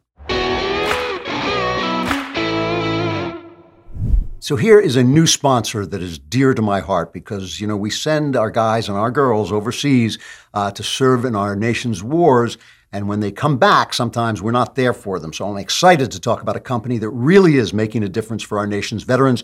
One More Wave. One More Wave uses surf therapy to help veterans stay active, engaged, and connected. The founder of One More Wave, Alex West, is a retired Navy SEAL who noticed that for many veterans, especially those with adaptive needs, standard off the shelf surfboards and equipment were off the table. So he created a team of surfboard artists and surf instructors to work with grant recipients to design the custom equipment for their experience, level, and physical needs. Since 2015, One More Wave has empowered over 500 veterans to find healing and community through surf therapy by providing customized surfing equipment and community. But to keep on going, we need your support. Help fund 10 new surf therapy grants by going to one mwave.com slash dailywire. Sign up to become a monthly sustaining donor. The average veteran grant costs 2500 bucks and every tax-deductible donation counts. Help us continue to support those brave men and women who have given so much for this nation. Visit 1mwave.com slash dailywire and become a sustaining member today. One More Wave is a 501c3 and your donation is tax deductible. Please visit 1mwave.com for more information. So, as I mentioned earlier, uh, my play, my first produced play, The Uncanny, is going to be produced uh, by Stage Right Theatrics in Dublin, Ohio. And Ohio, and the way this came about, I think it's been like about eight years ago, if not more. I was in one of these these endless conversations among conservatives about the culture, uh, and one of the people on the call was uh, Robert Cooperman, who runs this theater, uh, conservative theater, which I think is almost an oxymoron. And I, th- after the call was over, I thought, you know, we're I'm constantly getting into these cultural conversations, but we never do anything. And so I contacted Robert and asked him if he would take a look at my play, The Uncanny. And eight years, nine years later, uh, it is actually going up after COVID and all kinds of uh, tragedies that we went through. Uh, and I'm just so excited about it. Uh, Robert Cooperman is the founder of Stage Right Theatrics. It's the country's only conservative theater. It's the home of the Natural Theater, which I want to talk about. Uh, they produce the annual Conservative Theater Festival, uh, as well as plays by conservative artists across the country, and now me. Uh, and Robert is also a theater contributor for the Epoch Times and the host of a podcast called Stage Right. Uh, and his stuff for Epoch Times is really fascinating if you're into theater. Robert, it's good to see you. How are you? Great to see you. I'm doing great, and thank you so much for having me on. I appreciate it. It is a real pleasure. I, I it's hard to uh, communicate to people what it means to have somebody running a right wing theater. Uh, I once said to the head of equity, I was thinking of starting a theater, and he burst out laughing. He said, uh, God bless you, you'll never make a penny. How do you survive running a, a conservative theater? You know, we survive with through the generosity of donors who uh, b- believe in our cause and thank us for being there. Um, and I also survive through grants from local grant uh, issuing organizations in the uh, general Columbus area. Um, and, and that's how I'm able to survive. And, and, you know, on ticket sales, it, it's it's a real shoestring budget, but Yeah. we managed to do it. And do and do audiences show up? I mean, are audiences are there conservative audiences audiences- theaters? audiences are growing you know it's it's i've been in existence about six and a half years and it is it is difficult to get uh, not only the you know theater community to come because they're opposed to my existence but also to get an audience to come and to get that, inf- that get that message out there through um, through marketing but my audience has grown each year. And you know, Drew, what's ironic, I guess, is that the pandemic actually grew my audience. Ah. And the reason for that is because I was not going to shut down live theater during the pandemic. But the only way I could do it was to offer virtual live streaming. And through that, we were able to get people from all over the country and some out of the country watching our shows. Uh, and so you didn't have to just be in the Columbus, Ohio area to see a production by Stage Right. And so now I live stream every one of my productions and we the audience grows and more and more people hear about it, more and more people talk about it, and more and more people attend. This is, you know, it's an amazing thing because people don't know this, but a lot of uh, plays start out in the country and then they make their way to New York or sometimes to LA. And of course, we, the right wing, are going to be banned because vir- they have a virtual monopoly on the theater. So, because we've been cut out of the culture so much, conservatives don't, there's some conservatives who don't know a lot about it. I can imagine conservatives saying, what difference does it make if, if they own Hollywood, they own so much of the publishing industry, uh, so much of TV? What difference does one little theater in Ohio makes? uh, does one little theater in Ohio make? Uh, can you answer that question? Because I think it's important. You know, I think that for conservatives to really become involved in the arts, and by that I mean by the creation of art, um, we really have to do it from a grassroots level. Mm. So, um, I, I, you know, the old saying is you don't start out as chairman of the board. Well, you don't start out on Broadway. Um, it starts, as you described, from these small pockets in different areas of the country and and that's how it needs to grow. I think if we do this from a grassroots level which i'm trying to do then um, it will have lasting power. So it's not just a one and done and it's not just this you know shot in the dark. Um, and you have to have you know if you're going to do something like i'm doing and people tell me i have guts you, you have to do it with real perseverance and you have to do it um, knowing that you're going to get knocked around and you're going to get, you know, verbally spat at, but you have to keep believing in the cause and people will come to it. So, you know, it's a gradual thing. And like anything else, if it heats up quickly, it's going to die quickly. So, it's taking me already, I'm in six years going, and, you know, I can see another six and another six until this really grows. But I think it starts from the grassroots level and it's the streaming is huge because you know I'm I'm trying to get I'm getting the uh, movie guys of the Daily Wire to watch, and I'm trying to get my agent uh, in L.A. to watch. Although he's a, a left winger, I'm not sure how much I can get at him. But at least I at least I don't have to say to him, you know, you have to fly to Columbus. You can just watch it. So it, it makes a big difference. Right. Um, now you you recently changed. I've been reading your stuff in the Epoch Times, and you changed from saying you're specifically a conservative theater to saying you're into natural theater. Uh, I, I think this is like a really important concept and something that should that people should understand throughout the arts and throughout uh, the culture. Can you explain what natural theater is as opposed to conservative theater? Sure, sure. You know, look, I'll just start by saying I will never not be a conservative, um, but I think that I'm rebranding myself as the Natural Theater. We call ourselves the home of the Natural Theater um, and I trace this back really to the founding of our country. Uh, the founding philosophy really plays a major role here in the creation of the natural theater.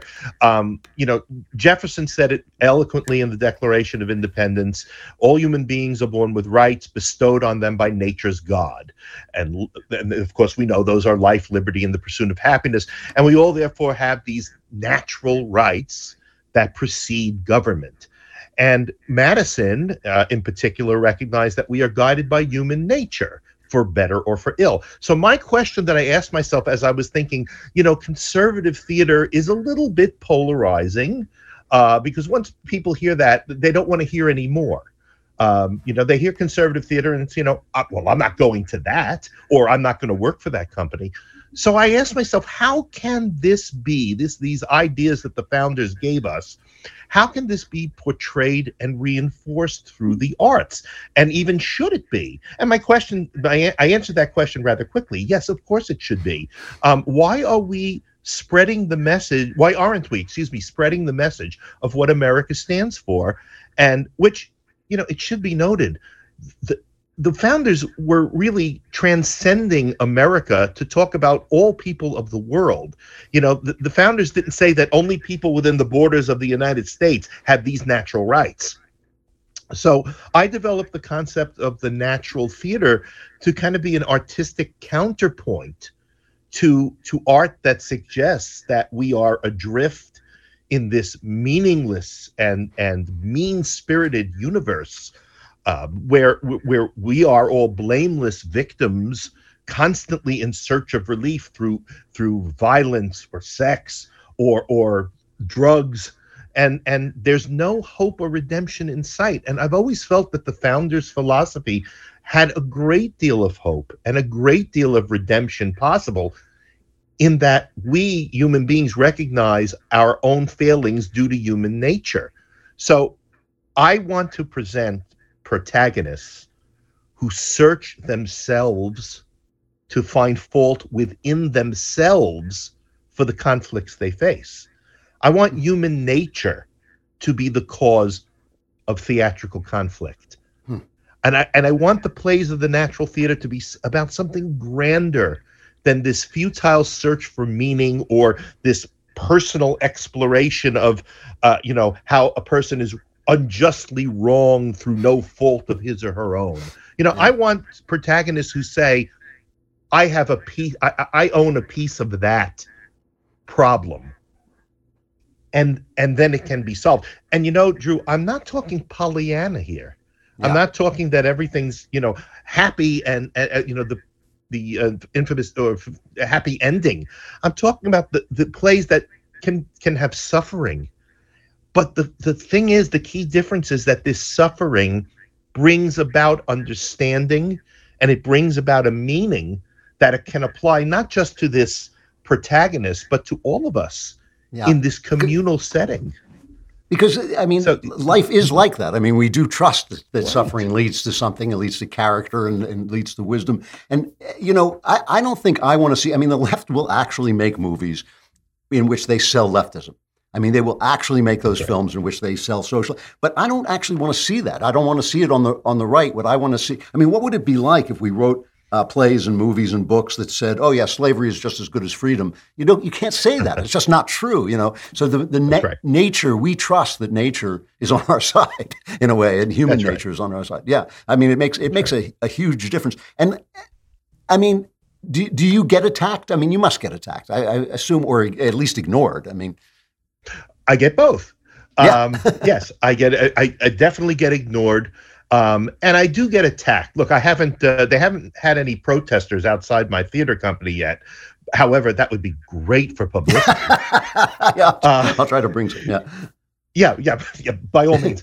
Um, but I, I get attacked regularly on social media. Although I have to say the attacks have lessened to some degree. I mean, people don't want to be bothered with my company again. Just hearing conservative. Mhm. yeah, Uh, but um, the attacks are fewer and far between now, I find, at least within the community here locally, because a number of people have worked with me and worked with my company, and they've come to realize that number one, we're not going to bite your head off. And number two, we're not going to sit around and talk politics. We're going to produce plays. yeah, And one of Yeah. the things I always say, and even in my marketing materials, is we don't care what baggage you bring. The only thing you need to be a part of stage right theatrics is a love of theater. Mm, yeah. And those people who embra- who embrace that have worked with me for years. Well, speaking of that, I, th- I think we have to talk about the uncanny. I'm so I'm really excited about this, Robert. I mean, I'm I'm a little nervous, What's but that? I'm. Uh, Oh, yeah. sorry, Uh, sorry, I didn't have my notes. Yeah. uh, no, I'm I'm nervous about it, but I'm I'm wondering how it's going. I haven't seen a, a th- part any part of it, so uh, I'm wondering how it looks. it is it is shaping up to be about the best production stage right has ever I- done. That's what I want to hear. And- Uh, Well, you know, look, it all starts with a great script. oh well, And qu- quite honestly, I read it the first time, loved it. Read it the second time, loved it even more. And then you and I had a conversation because some of the elements that you had in the script were going to be very difficult for me to do on a stage. I mean, I'd Yeah. have to have one of those Broadway houses with, uh, you know, deep pockets to do that and the equipment to do that. What we did was we took some of the elements of the script that you had written in there about uh, the history of this ghost story, the Black Annie ghost story, through the centuries. And rather than stage them, which is what how you had it in the script, I talked to the director, and he was a film guy. So he said, let's film it. Hmm. And we went all out. We went to a castle in Ohio. Believe it or not, there's a castle in Ohio uh, that's not Ohio made of Legos. Yeah, and um, we we got the authentic costumes, and we filmed, you know, late at night, so it was atmospheric. And so we have incorporated stage and film.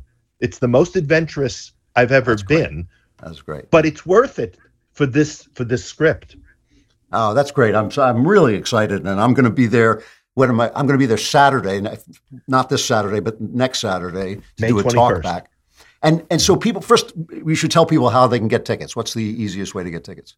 Easiest way to get tickets is to go to my website, which is stagert.org, stagert.org, and you will see it pretty prominently there to go uh, click on to buy your tickets, and you can get in person tickets if you are in Ohio or want to travel to Ohio. But you can also get those uh, live streaming virtual tickets for And- and every the- every night of the performance. And the live streaming, do you have to watch it live? Do you have to watch it while it's going on, or can you watch it later? No, you, you, you can watch it later. Um, I, I'm fairly certain that that link will be up for a while, but I always have a copy of it. So if somebody bought a virtual ticket and said, you know, I didn't get to see it, we can get them a copy of it Okay, to that's watch, great. as if it Well, were I'm- live. Yeah. Well, I'm looking forward to meeting you in person and uh, to Same seeing here. the play. It's, I'm very excited about it. It really is a thrill. I love the theater, and it's so nice to know that a theater is out there that actually has uh, human beings at its core. Uh, Robert Cooperman, Stage Right Theatrics, thank you so much for coming on, and I'll see you on Saturday. I'm looking forward to it, Andrew. Thank you so much for having me on. So I saw on Twitter somebody said, What are the four words that every woman wants to hear? And somebody answered, rockauto.com. bet that is so true. Why? Because when you say rockauto.com, not only do you sound a lot cooler than you actually are, but a woman knows that you are smart enough not to leave your car sitting in the driveway where it can't go because it needs a part, but you can go right on your computer and get rockauto.com's terrific catalog with their low prices for auto and body parts from hundreds of manufacturers. It's that way you say it, though. It's a rockauto.com because their catalog is unique and remarkably easy to navigate. You can quickly see all the parts available for your vehicle and choose the brands, specifications, and prices you prefer. Amazing selection, reliably low prices, and the women just, just fall down. They just love that rockauto.com. So go there right now and see all the parts available for your car or truck. Right, Klavan. Yeah, same way. How did you hear about it in there? How did you hear about us box? So they know I sent you. It's K L A V A N. There are no E's. Don't even make it sound easy. It's the most infamous Supreme Court case in memory. It's the deadliest decision in history. But even 50 years after Roe v. Wade, few know the full, gruesome truth behind the landmark decision, a decision that's enabled the destruction of over 64 million babies. The Daily Wire has taken a wrecking ball to the four big lies the abortion industry was built upon. Watch our original documentary, Choosing Death The Legacy of Roe, streaming today, and uncover the inside story of how Roe v. Wade came to pass and why it needs to pass away. You'll hear the facts and stories the abortion regime has suppressed for generations and get a clear eyed view at the brutal reality they desperately don't want you to see. Some of this content is hard to take in, but few subjects, if any, are more important. Here's the trailer.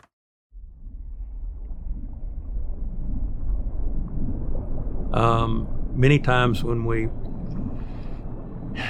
did this, as we started, uh, patients would begin crying and protesting. But once we had begun dilating the cervix and passing instruments into the uterus, it was too late to stop.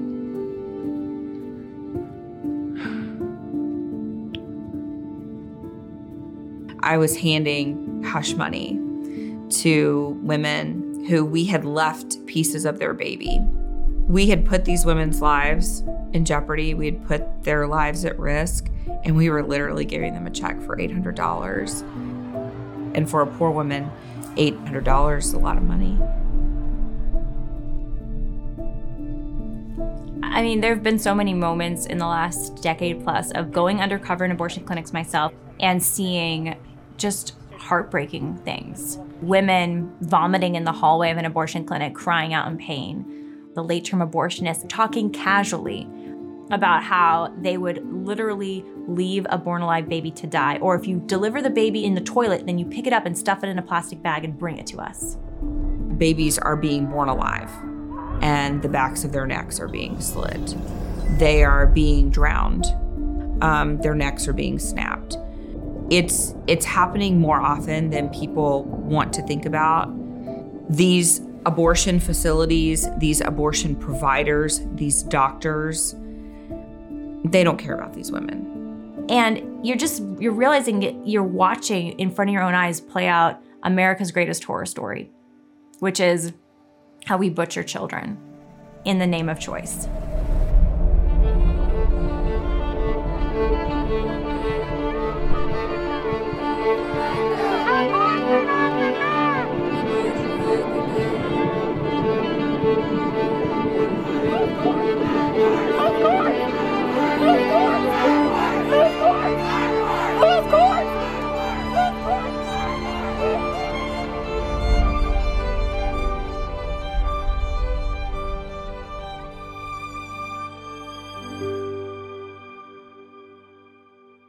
You know, um, I, I wrote the screenplay to the film Gosnell, and researching stories like the ones you just heard gave me nightmares almost every night.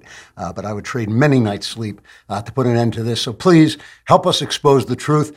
Uh, tell your friends to watch. If you're not already, become a Daily Wire member and tune in today in our, to our documentary on abortion, Choosing Death, The Legacy of Roe. Go to dailywire.com slash choosing and join the fight today.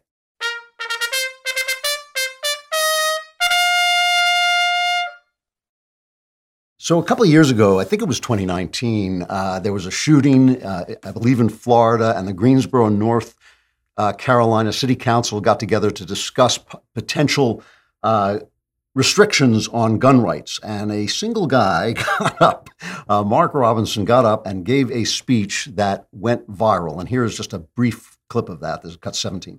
I've heard a whole lot of people in here talking tonight about this group and that group, and domestic violence and blacks, these minorities and that minority. What I want to know is when are you all going to start standing up for the majority? And here's who the majority is I'm the majority.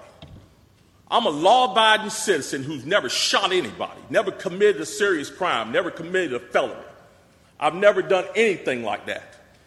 But it seems like every time we have one of these shootings, nobody wants to blame, put the blame where it goes, which is at the shooter's feet. You want to put it at my feet. You want to turn around and restrict my right, constitutional right that's spelled out in black and white. You want to restrict my right to buy a firearm and protect myself from some of the very people you're talking about in here tonight. It's ridiculous. I don't think Rod Serling could come up with a better script. So when I lived out of the country, I was an expatriate for seven years, and the thing I missed most was that American voice, the the blunt, straightforward, straight talking American voice that is unafraid to say what he has to say. Uh, and uh, the minute I heard this clip, I thought, that's that voice. That's that voice that I missed. A lot of people must have felt the same way because Mark Robinson was then elected lieutenant governor of the state of North Carolina, despite the fact that a lot of his opponents uh, had outraised him. Uh, lieutenant governor, thank you so much for coming on. It's a real pleasure to meet you. Thank you. Uh, thank you for having me. I'm having a little difficulty here this morning. That's all right. well, we'll try and make it through here. Uh, yes, so, sir. Thank so ex- explain this now. Your your governor is a Democrat, so I'm assuming Yes. that you run on a separate ticket than he does. We do separate ticket, completely separate, uh, separate offices, uh, separate duties. Uh, would be wonderful if we could work together, but uh, he's chosen to close his office off, even to some members of his own party, it seems like, and to most of the people of the state. He doesn't listen to what they're saying, and uh, he's been an island all unto himself, and so uh, he's chosen to do that. But I would love to be able to work with the governor, but he's he's unwilling to do that. So, so you now have a. If he has to step down for any reason, do you take over his office? Oh, absolutely, absolutely. If he were to leave, in fact, in fact, this is an inter- this is interesting. Uh, back when there was the talk about uh, candidates running for the United States Senate, uh, he was actually on an interview, and uh, the the interviewer asked him if he would be interested in running for the Senate, and and, and the braggart uh, that he is, he said, uh, "Yes, uh, I I have thought about it, and I know I could win." But he said, "I chose not to do that because if I did that, Mark Robinson would be the governor, and I don't think North Carolina needs that." I think it's exactly what North Carolina needs, though, and so do a lot of other people. It is, well, it's nice to have friends in high places. Uh, but, uh, Absolutely. So, in in the meantime, what does the lieutenant governor in North Carolina do? Well, my main duty is I'm the president of the Senate, uh, but when the Senate is not in session, uh, I sit on the state school board, which has become uh, it's a Herculean task dealing with education. That's what we've dealt with the most time, uh, most of the time that we've been in office, dealing with issues surrounding education. Uh, we sit on the board of community colleges. We're also the uh, head of the Energy Policy Council. We've done some work there as well. Other than that, we kind of make our own agenda and. We uh we help the legislature to push the issues that they're trying to uh to push to make the lives of, of North Carolinians better. And I think we've been pretty successful in all those venues. Can do you have the same problems with the ed- education as the rest of the country? This woke stuff and the critical race theory and everything. Absolutely, that's the main problem with education. The main problem with education right now is the bureaucrats, those in the high places in education, uh, have led education astray. They're no longer on their primary mission of reading, writing, and mathematics. They're no longer on the uh, primary uh, mission of teaching children about the myriad of ways that they can make a living in this country. They're no longer on the primary mission of teaching children about the nation that they live in, under the, the government that they live under, and under the system, uh, the economic system that they live under. There are far too many people that are interested in pushing what they call the woke agenda on these children, and it's not serving them well. We spend half our $26 million budget we spend on public education in this state, and we're unable to teach our children to read on a grade level we've got to get back to those things that we do that we do best in education, which, which is the, the three primary things: reading, writing, and mathematics. And we've got to get a healthy dose of discipline back into our hallways and classrooms. Do you have a chance of doing that? Do you think? Absolutely, absolutely. We've already started that course, uh, started down that road. Uh, when I took office, we started a task force called the Ta- Facts Task Force. Stands for Fairness and Accountability in the Classroom for teachers and students the, the mission there was to expose some of the indoctrination that's going on across the state. We took examples uh, and allowed people to call our office and email our office from all across the state. We compiled that data and we disseminated it out to news agencies and others uh, to give that proof and that data that this is going on. And uh, now we're going to chart a course on how to combat it. So, one of the things that just every time I hear you, I heard you uh, giving a speech about transgenderism the other day, and every time I hear you, I just hear this this Amer- American voice. I mean, I'm old enough to remember that American voice, and it's got, kind of been ch- chased out of the uh, public sphere. And one essential thing about it is that it's oh, you're openly religious. You openly speak uh, in terms of your religion and in terms of God. Uh, first of all, let me ask you: Is that do you mean to do that? Is that uh, is that something you bring to that naturally? Absolutely, I, I, do that intentionally. Number one, I do it because for much of my life, I was not really outspoken about my religion. I, I was kind of shied away from it. Uh, I didn't feel like I had a right to stand up and say that I was a Christian. I didn't feel like I uh, necessarily should be saying that I that I thank my, my Lord and Savior Jesus Christ for everything that He's done for me. But you know, after growing up and realizing what He has done for me, he, I realized number one, He's worthy of me doing that, and that I should do it. And number two is this: this this goes part and parcel with living in the United States. I don't see any other religion in this country in this country being demonized. I don't see Islam being de- demonized. Uh, Buddhism is not de- uh, Buddhism is not uh, demonized. None of these other religions are demonized. Whenever they want to come after religion, they come after the Christians. And I, I'm just going to be honest with you. I'm tired of it. I'm tired of it. Christians in this nation have done have done more in this nation to raise up the standard of living, to stand up for what's right than any other group. And I'm I'm really sick of Christians being demonized uh, as a whole in this country. And I, that's why I stand proudly as a Christian and profess my my faith uh, proudly. Yeah, no, it's the most it's the most persecuted religion on earth. There's no question about it. And uh, yes, absolutely. Do you feel that that uh, you feel that that registers with North Carolina voters? It does. It does absolutely. There are so many uh, what I call, and this sounds funny saying it. There are so many closeted Christians out there. People who go to work every day, uh, people who go to school every day, who feel like they have to hide their Christian faith because they feel like they're going to be demonized for it. That should not be happening. Uh, this in our nation, we have uh, religious freedom, and that that uh, that that should permeate every part of uh, facet of society. No one should be running around being afraid to profess their Christian faith.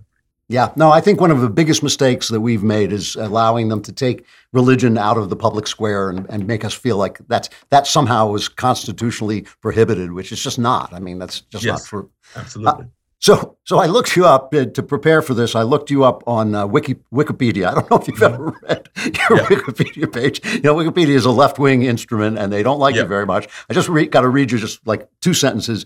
It says his political career has been characterized by promotion of conspiracy theories and numerous incendiary statements. And then, as a, as examples of that, they say he opposes abortion, promotes climate change denial, and opposes the legalization of recreational marijuana, all of which sound like perfectly reasonable and popular ideas to me. Uh, does does it bother you to be uh, characterized like that? To be, I mean, they, they go on, they call you anti-Semitic, they do all the usual left wing stuff. Does that trouble you? No, in the theater of the observed of the absurd, which we live in, it does not.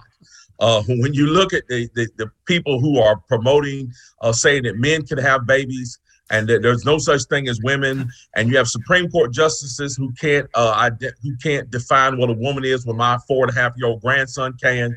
Uh, no, it doesn't bother me at all to be characterized as a nutcase by people who are nutcases. Uh, these people are obviously left wing. They have an agenda. They want to turn everything up on his head. And uh, we're just going to continue to push back proudly against it because the, what they're pushing for is just absolute foolishness. And we all know it. We know it. The, the same people in the world know it. So I, can't help but listening to you. I can't help but get the feeling that you have your eye on the uh, governor's office, um, and I'm wondering what are the issues. If you had to list the issues that, that trouble you most, first in your state, but also in the country, what would they be? Number one issue right now is education because education builds builds the bridge to the future. We have got to start teaching our children here in this country about the number one, get back to, re- to teaching reading, writing, and mathematics. I've said it a, a, a thousand times.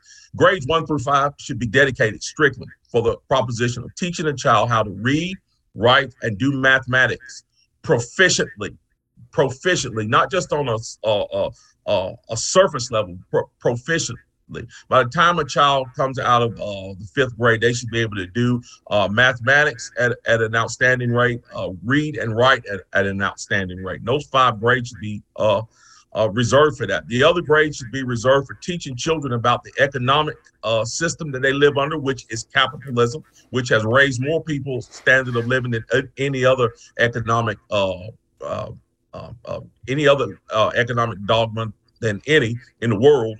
And uh, teaching them about the government they live under, which is not a democracy; it's a, it's a constitutional republic. And we need to get back to teaching our children how those systems work.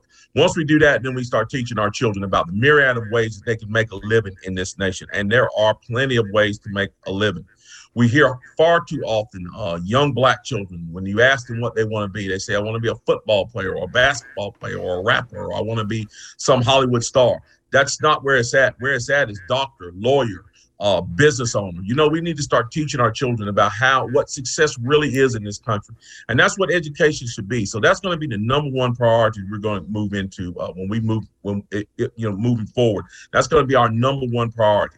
Uh, is uh, getting our education system back where it should be. The second uh, priority is making sure that we continue on the path that's been started since 2010 in North Carolina. And that path has been to build the economy of this state into an absolute superpower. Uh, the conservative legislature turned this state around and started in 2010. When they talked about lowering corporate taxes, personal taxes, those on the other side of the aisle said the state was going to go broke. That is not the truth. We have a surplus of funds now. Our revenue continues to skyrocket. Our our taxes continue to be lowered, and we're reaping the benefits of it. We're most one of the most admired states in the nation right now. All the other states are looking at us, wondering how all these businesses are clamoring to come to North Carolina. Simple, two words: conservative principles. That's why folks are clamoring to come here. We've applied them, and they're working. Does the governor get to take any credit for that, or is he trying to take credit for that? He does. The governor takes credit for quite a bit. I just saw him on, on TV the other day talking about how North Carolina is on such firm economic footing. Well, I'm here to tell you right now, Mr. Cooper, it doesn't have it doesn't have anything to do with you. If it was up to you, the state would still be in the economic doldrums. We'd still be billions of dollars of debt in, uh, uh, to the federal government, and we would not be moving forward. It's been because of conservative leadership that this state is on the footing it's on. It doesn't have anything to do with uh, Governor Veto. And I call him that because he's vetoed more bills in this state than every other governor combined in its history. Mm. Uh, you know, uh, people like uh, AOC, uh, Alexandria Ocasio Cortez, you know, they sort of say, you know, our whole problem on the left is that we don't double down on our principles. If we really put radical candidates up there, um, we would win. And in your gun rights speech, you said, I am the majority. Uh, and, and I think I just think factually that that is the case, and I'm I'm wondering if your experience now, now you're in office, uh, you're dealing with the public, is is that your experience? Are you in the majority, uh, at least in your state, and are do you think you are in the majority in the country? Absolutely, I believe that we are. You know, one of the things that has impressed me more in recent months is this: uh, the more visible I become to people, the more uh, the more my message is getting shared. Uh, I, am not really sure how I've become a star on TikTok. Uh, I don't even think I have that downloaded on my phone, so I'm not sure how I've become a star on TikTok. But I've had a lot of lot of videos go viral on TikTok, And the more our message gets out there, the more I'm meeting what I call non traditional Republicans who have heard my message, loved my message, and have met me and told me it's because of me that they are now giving the other side a glimpse. And that is what really uh, does my heart good to see us be able to open people's minds and let them know hey, those thoughts that are in the back of your mind that are telling you what Joe Biden and Kamala Harris and what AOC and Nancy Pelosi and Chuck Schumer are saying is not quite right. It doesn't jive with your beliefs. That voice is real. Listen to that voice, adhere to it, look at other options. And we are that other option. And, and folks are coming over in droves, especially young people. That that is, I, am so happy to hear that because I mean, I, I find the minute you leave the coast, the minute you get out of LA and New York and you start to talk to Americans, there's so much common sense out there that they're, and they all are afraid to talk. They all say, you know, I, I am not an expert. I don't know. I'm not the intellectual. I don't know. Uh, but they're all smarter than the guys in D.C. It's just, uh, it's nice to hear that you're uh, inspiring that. You know, I, I, saw one of, one of the speeches I saw, I guess you were in a, a black church and African American voters are traditionally culturally conservative, and yet they keep voting for these guys who deal out programs and ideas. And I was saying this earlier in the show that Democrats uh, treat black Americans with utter disrespect. They treat black Americans as if they can't achieve on their own, as if they can't improve their own lives, as if they can't, uh, you know, they, they have to commit crime. I mean, it's just, it's, it's disgusting. And I'm wondering if, if you reach people, uh, if you reach African Americans in your community and, and they respond to that. Absolutely. As I just said, the overwhelming majority of people that are coming up to me now are young black people. I just it blows my mind every everywhere I go. More and more, I see young uh, black North Carolinians coming up to me saying, "Hey, I saw your video on X Y Z. I loved it. I looked you up. I love what you say. My family loves what you say. We're voting for you." Uh, I'm telling you, we are drawing people out of that uh, political closet uh, more and more every day. People understand the, the they understand the basics they understand that a, a, woman, a man should not be competing against a woman in, in w- women's sports. They understand that their children, that they should be uh, in control of their children, children's education. They understand that as a business owner, that it is up to them to take care of their employees, employees, and no one should be sh- shutting them down or mandating them. They understand all the things around the uh, the mandates with the vaccines and things of that nature. Just as you said, common sense is alive and well in this country. It's just a matter of politicians going out and telling people, look, I'm not the expert. You are. Together, we are going to solve these problems. That's what needs to be done. And when they see folks doing that, they'll come to them, they'll partner with them, and we can get a lot of these problems solved. When, when you look at, I'm, I'm running out of time, but I, I just would like to know when, when you look at the national GOP, uh, if, if they said to you, what, what's the best advice you can give us uh, as a national party, what would you say? The best advice I would say is to speak up. Stop being afraid to spread the truth. One of the problems that the GOP has had for years, we do not share our story. And our story is a great story. We're called the Grand Old Party. Why are we called the Grand Opportunity? Great, uh, the Grand Old Party. We're called that because we have a grand old story. I had some folks that wanted to try to change that moniker to Great Opportunity Party. I resisted that uh, mightily because here it is. We have a grand story to tell. We were a party that were created that was created to stand up for the republic and stand up for all people.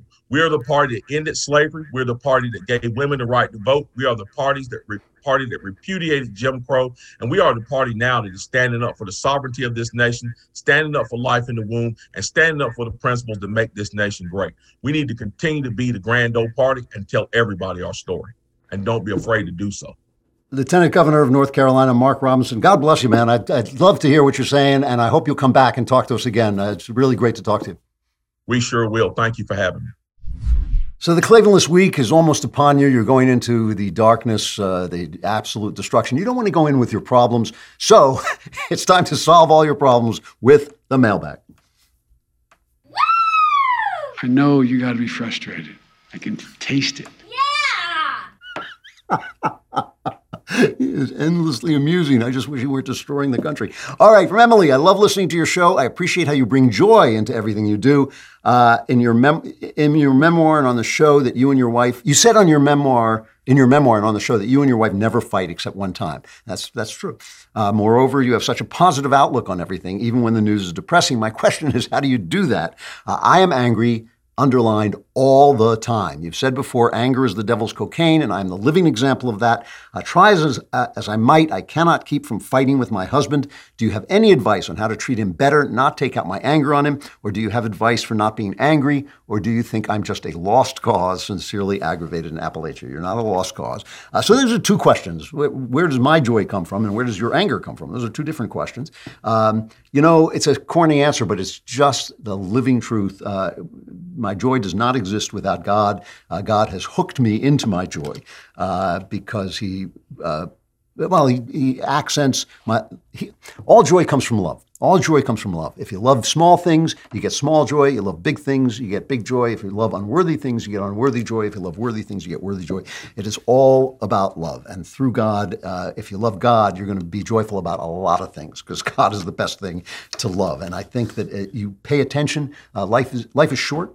Uh, God is real. Only the joy matters. And so if you pay attention to the things you love and you love the things you love and you're grateful for them, you will get joy. When Jesus said, stop worrying so much, I know that's a hard piece of advice, but that's how you get there. You get there by focusing on the things you love and, and, and the people you love, more importantly. Uh, and, and I think that that you will find, because I, I, I will admit, I'm not going to be modest about that. I am a joyful person. There's no question about it. Um, but I wasn't always, so I know the difference. Uh, anger. And I have been an angry person as well. Anger almost led me right off the cliff. Um, the reason I say anger is the devil's cocaine is because it, it's not the, the what what is addictive about the anger is the sense of righteousness and the sense of strength and the sense that you're doing something. You're yelling at your husband, you're telling him the way it is, and he's always doing that and he's always doing this, right? Now, people immediately say, well, there is such a thing as righteous anger, and there is. You know, of course, you should be angry if he cheats on you or you know he uh, hurts you or something like that. Of course, that there you should be angry. But you, it's funny in your letter, not funny. I noticed right away in your letter that you don't say that. You just say that you attack him, and the reason people feel that kind of anger is because they're protecting themselves from more vulnerable feelings, feelings of hurt, feelings of betrayal that may have nothing to do with your husband. They may have to do with how you were grown up or how you feel about your dad or how you feel about your mom or things that bothered you in your youth that you don't that are set off again. Just to give you a classic example has nothing to do with you personally, but your husband forgets to take out the garbage one night and you say you're always, you know, doing this. You're always you don't care about me. If you cared about me, you know, you, you get this global kind of thing and that is not about the garbage, right? Because if it were about the garbage, you know, you'd go clown. You forgot to take out the garbage. You know, uh, it's not about the garbage. It's about something that happened to you when you were young, some kind of uh, sensitivity in you, vulnerability in you that you were protecting with that anger. So the answer is how do you get to that? How do you start to say things to your husband like, you know, I know I'm being ridiculous, but sometimes when you forget to take out the garbage, I, I have this flashback to my past and all that stuff. How do you get to that point where your husband can start to listen to you and say, you know, oh, I, I understand that, you know, and uh, um, and either I'll be a little bit more careful about that, or look, you know, sometimes I forget I'm a human being, um, and and you know, Therapy helps with that. I mean, a good marriage counselor helps with that. There are books that you can find out about it. There's a book. Uh, let me see if I know. There's a, there's a book that you have to get on Audible. Um, uh, Love Love Sense by Susan Johnson. Love Sense by Susan Johnson. If you listen to that, that might have some tips. But you might need therapy. You might need help with that. Uh, but again, the anger is replacing something else. It's protecting you from experiencing something else, and that's what you need to get at. Is something in you uh, that is being set off and and making everything worse than it is. Um, from Evan, Mr. Klavan, in light of the leaked Supreme Court decision, I've been trying to wrestle with the oft used exceptions to abortion, rape, incest, and health of the mother. I'm a cradle Catholic, a firm pro life believer. The exception that people cite to health of the mother has me struggling with this idea. I'm not struggling with the idea of pro life. Uh, but if there should be exceptions to the pro life stance at all, I think I've worked my way through why rape and incest should not matter and abortion should still be pro- prohibited in those circumstances. Uh, however, if the choice is between the mother not having a high chance of survival or carrying the baby to term, I feel like that is a valid exception to the rule. I think uh, everybody feels like that. This, the Catholic Church used to say never, but I believe they. I'm not sure about this, and so I'm saying this from memory. Uh, but I believe that they now say no. The health of the mother has to be uh, saved. That is uh, that is correct, but it's a tragedy. You know, we we understand that life has tragedy in it, and there's sometimes there's no good choice, uh, and there is no good choice, and you keep the mother because their network of connections is already there, and if if her life is in danger, you say, well, this network of connections uh, is going to trump this, but it's it, you know it's, it's it's a terrible choice. It's like you know, do you shoot the the little girl if they threaten to drop a nuclear weapon on Chicago? There's just no good good choice, uh, and that's because life is a tragic uh, thing. And so, you know, you don't have to get, um, you can't get legalistic about some of these things. Um, the, the baby has a right to life. The baby has a right to life, and that right is not uh, taken away by the fact that he's the product of rape. But, but that is tragic. And all of a community should come together uh, to help that mother through that tragic experience, but not at the cost of the life of the baby. That doesn't make any sense. It doesn't make sense that we solve tragedy with murder. You solve tragedy with life. Life is what solves tragedy. It's the only answer to tragedy is life. Um, and and so you know, but but you shouldn't get you know you shouldn't tangle yourself up about this. I mean, a um, a mother, like I said, has other children, possibly a relationship with her husband that this baby hasn't had a chance to have that's a, a, tragic, terrible choice. But that, but we are way past this idea. When you're talking about health care and I have the right, I have a right to kill that baby. I have a right. That baby is inside me, so I have a right to kill. That's when you're talking nonsense. That's what we're arguing about. We're not arguing about these tragic things. We we all understand the tragic things, and that's why Jake Tapper is a buffoon when he says that thing to the governor of Mississippi. Uh, that's not the issue we're arguing about. We're not arguing about some extraordinary issue. We're arguing about the 90 and over 90 percent of of parents who were saying, well, I'll have sex and, nah, you know, I get pregnant, I'll just stop off and kill the baby and then I go back to having sex and, you know, that'll be fine. We're talking about remembering that your right to life is dependent on the rights of others to life and that baby is a human being and has that right as well. Went a little long there and I have to stop, but but it doesn't matter because after this there'll just be darkness and weeping and gnashing of teeth, flames, broken glass. Oh my God, I can't even think about the, what is going to happen to you after I sign off. However, if you should crawl slowly, painfully, uh, desperately, and just uh, you know hopelessly, probably across the field of the week to next Friday, we will be back with the Andrew Klavan Show, and I will be here. I'm Andrew Klavan.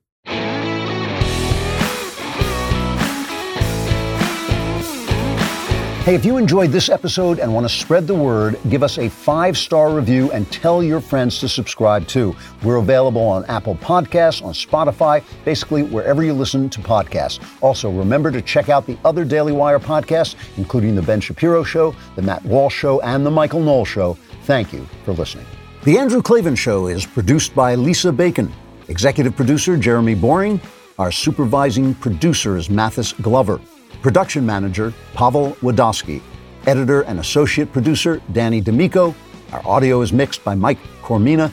Animations are by Cynthia Angulo. Hair and makeup is done by Cherokee Hart. Our production coordinator is McKenna Waters, and our production assistant is Jacob Falash. The Andrew Klavan Show is a Daily Wire production. Copyright Daily Wire 2022. Today on The Ben Shapiro Show, Elon Musk puts his Twitter deal on hold temporarily as he examines how many accounts are fake.